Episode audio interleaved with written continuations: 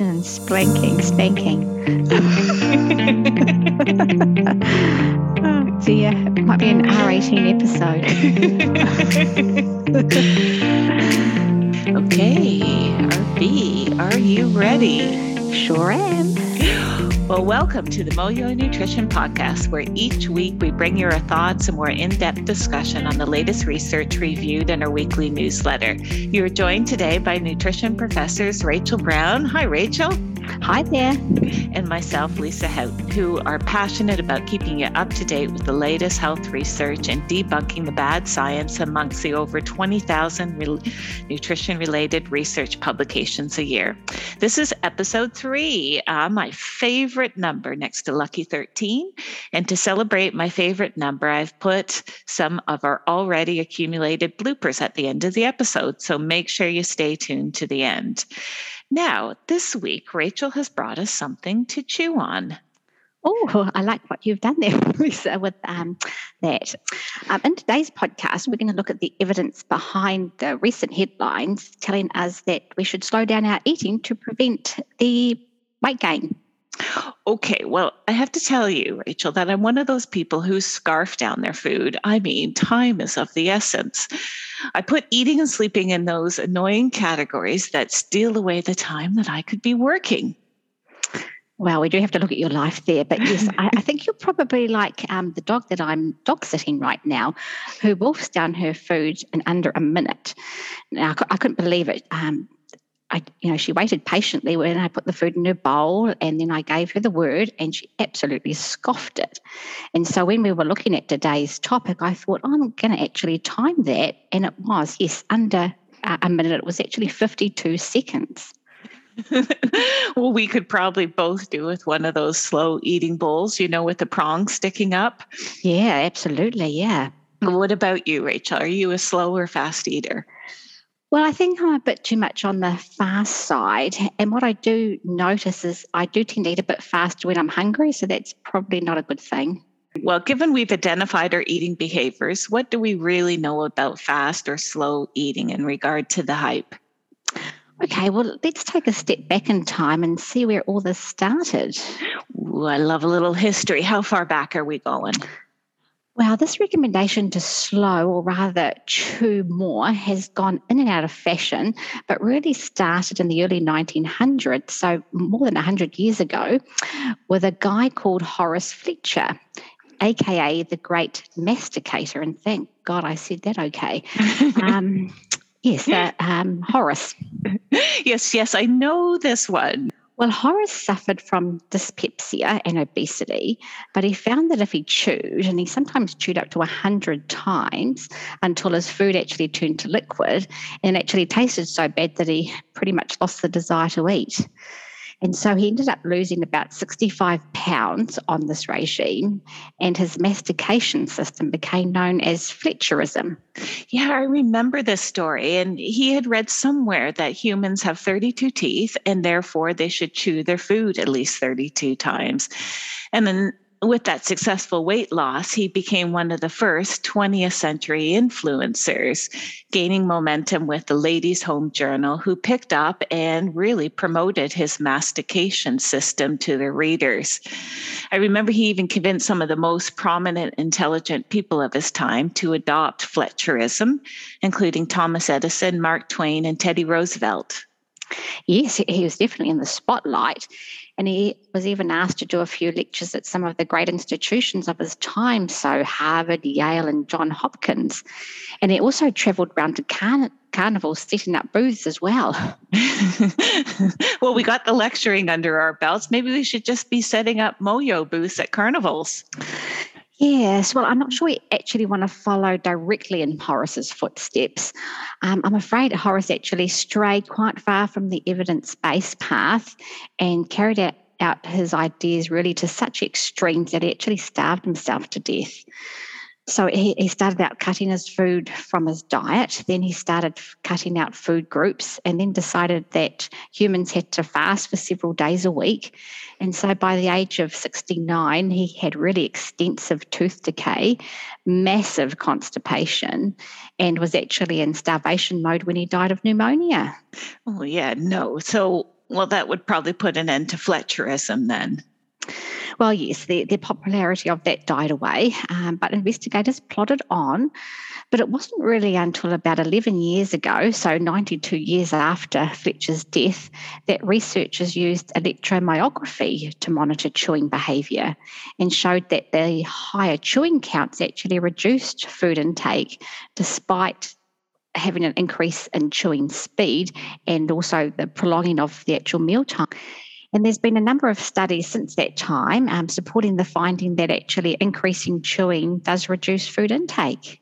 So, so what are the mechanisms at work here? Is it satiety and its related hormones? Yes, definitely. Uh, so, slowing down your speed of eating can help us recognize the fullness cues, which may in part, of course, be mediated by our hunger and satiety hormones. And this notion was supported by a, a review in 2015, which reviewed about 17 research papers from memory. And that showed that prolonged chewing significantly reduced hunger and also significantly reduced food intake. And really, this was by increasing uh, the gut hormones that we have to make us feel full. But another mechanism that has received a lot of attention uh, recently and, and over time is increased thermic effect of food. So, this is also referred to as dietary induced thermogenesis, or we call it DIT for short. Oh, yes. I, I remember this very small bit of energy that we expend when we digest, absorb, transport, metabolize, and store food. I took a whole course on energy metabolism as an undergraduate student with a significant amount of time spent on DIT. However, measuring that thermic effect of food is tricky, isn't it? Yeah, and up until recently, it was really a little unclear if the DIT varied in relation to to oral stimulation. So that actually means the duration of, of tasting and chewing in the mouth, um, and whether that increases compared to just quickly swallowing uh, the, the liquid or the food. And previous studies that have looked at this oral stimulation and dietary induced thermogenesis have been challenging to interpret because of that confounding effect of the size of the, the food bolus really entering the, the GI tract. So, meaning that a larger food bolus would also affect or essentially increase DIT. Yeah, so it's quite interesting to see, um, given that unknown, that this hot off the press paper that we decided to look at in, in the newsletter this week by Hamada, he's a, a Japanese researcher, and uh, it was published in Scientific Reports. And this group has done a bit of work in the area before on chewing and DIT. So, um, here, what the researchers set out to overcome is that exact problem of the different sized um, boluses entering the GI tract. And they tried to overcome this by, by feeding more of a liquid food. So, they used a randomized control study with 11 healthy weight males. And they had a test drink that was 200 mils of cocoa flavored beverage, and that gave around about 200 kilocalories or just under 840 kilojoules. So they gave it to participants in 10 20 mil cups over a five minute period, and they did this in three different ways. So, in the control, participants swallowed one of the test drinks, so one of the uh, 20 mils, every 30 seconds. So 10 cups over a five minute period. In the taste trial, they swallowed each of the 10 drinks after holding the liquid in their mouth for 30 seconds. They didn't chew, they just held it in their mouth and then they swallowed. And then the third uh, treatment was the chewing trial, where participants actually chewed the test drink for the 30 seconds at a frequency of around about once per second, and then they swallowed it. So I guess this last chewing trial was actually, in essence, a combination of both chewing and tasting. So now we're really heading back to Horace's time, where he claimed that even liquids had to be chewed. Yeah, kind of. But probably um, here the measurements uh, outcomes are a little bit more sophisticated. So they measured uh, dietary induced thermogenesis fairly accurately over that 90 minutes after swallowing the drink using gas exchange. And they also measured splanchnic circulation, which is the blood flow to the intestinal organs. So, why splanchnic circulation? Well, splenic celiac artery, that, that's the artery that supplies the blood to the digestive organs and provides an indication really of the motility time in the upper GI tract. Okay, so what did the results show?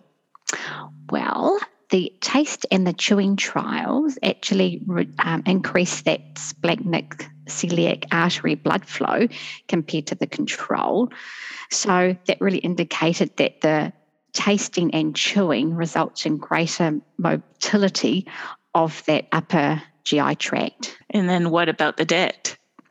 Yes, well, there were increases in DIT uh, seen in the tasting and chewing trial compared to the control. And in fact, the highest it was observed in the, the chewing trial, where it more than doubled when you compared it to the uh, control. Okay, so Horace was right. More chewing, even if it is a liquid, will prevent weight gain. Well, yes. When you do look at the actual figures, the effect does look quite small. If you look at the control, uh, it was around about 14 kilojoules for the 90 minutes. Um, tasting increased it to 23 kilojoules, and then chewing to 31 kilojoules over that 19 minutes.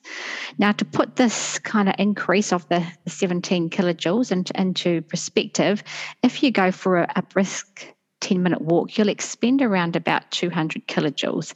So that's about six times the energy expenditure. so, better off not worrying about all this chewing, just swallow that liquid and go for a walk.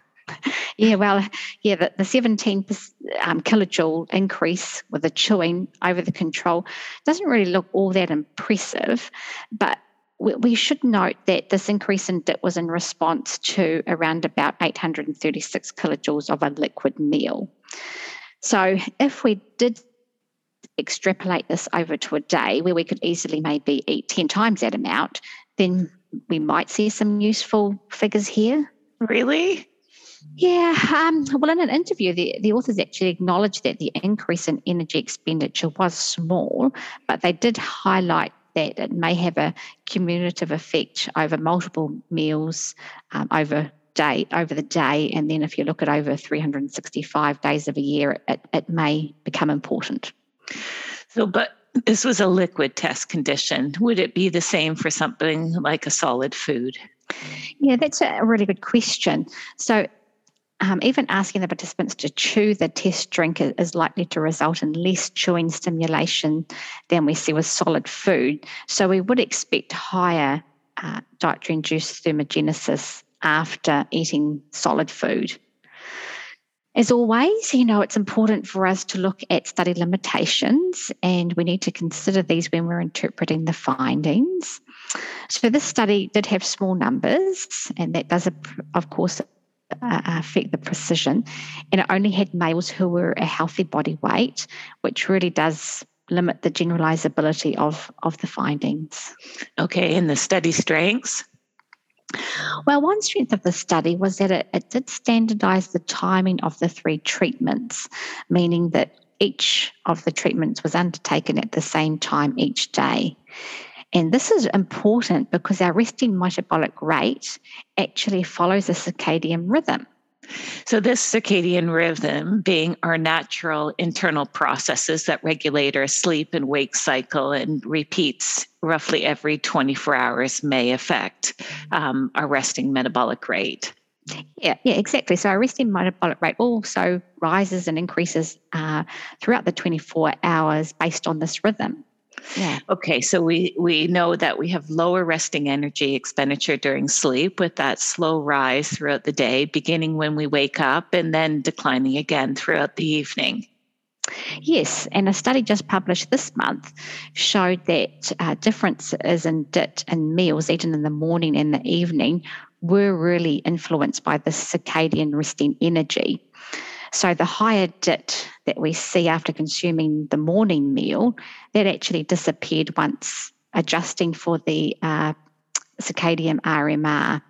And so this really does stress um, how important it is to standardize the meal when examining factors that may influence it, because there's a lot of research that has thought, oh, maybe the calories that you expend at the end of the day count for more.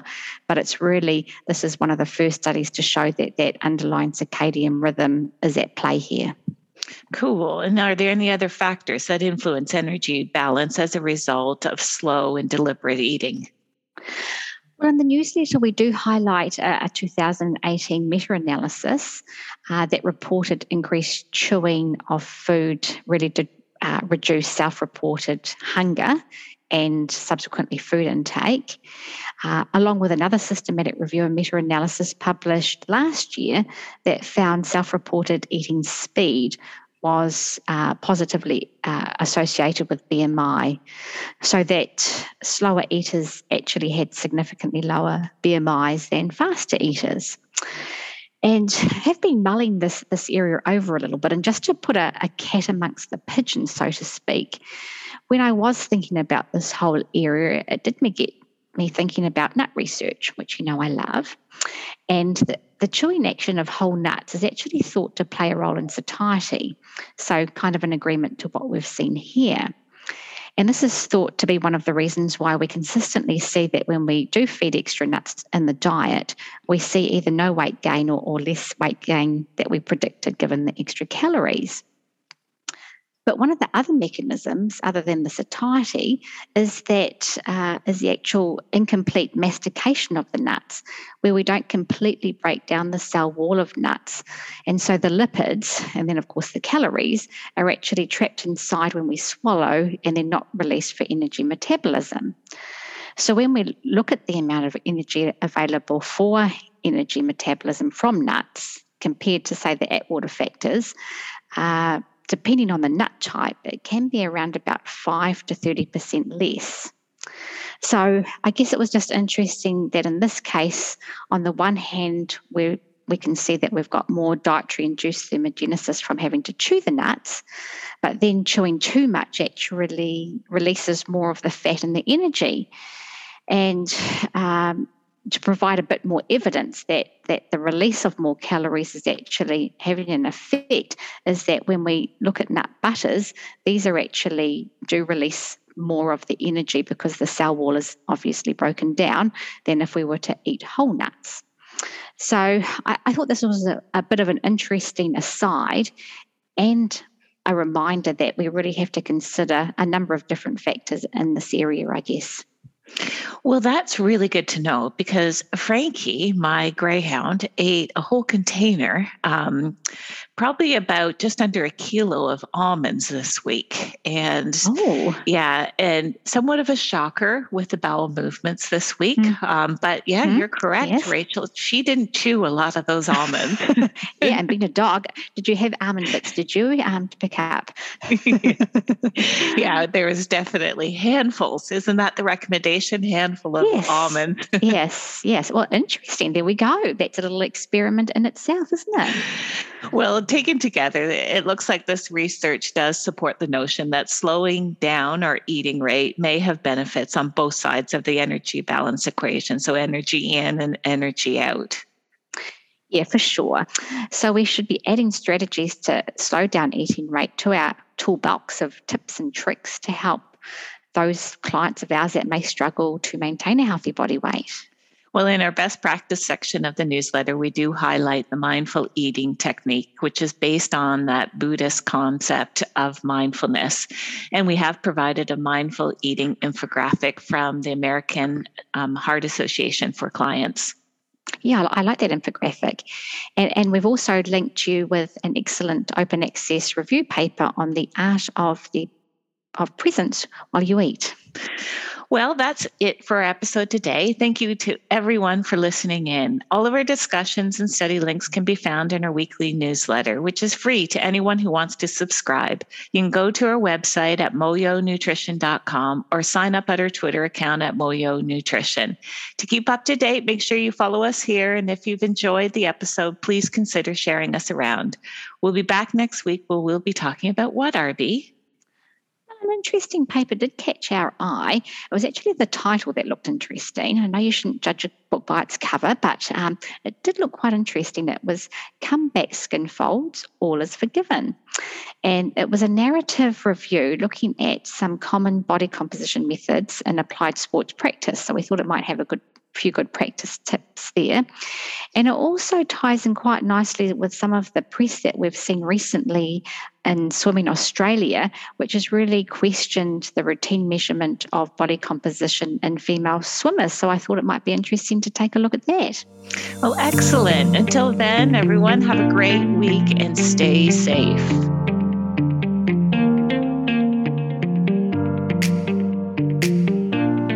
Now, this week, Rachel has brought us something to chew on. Oh what?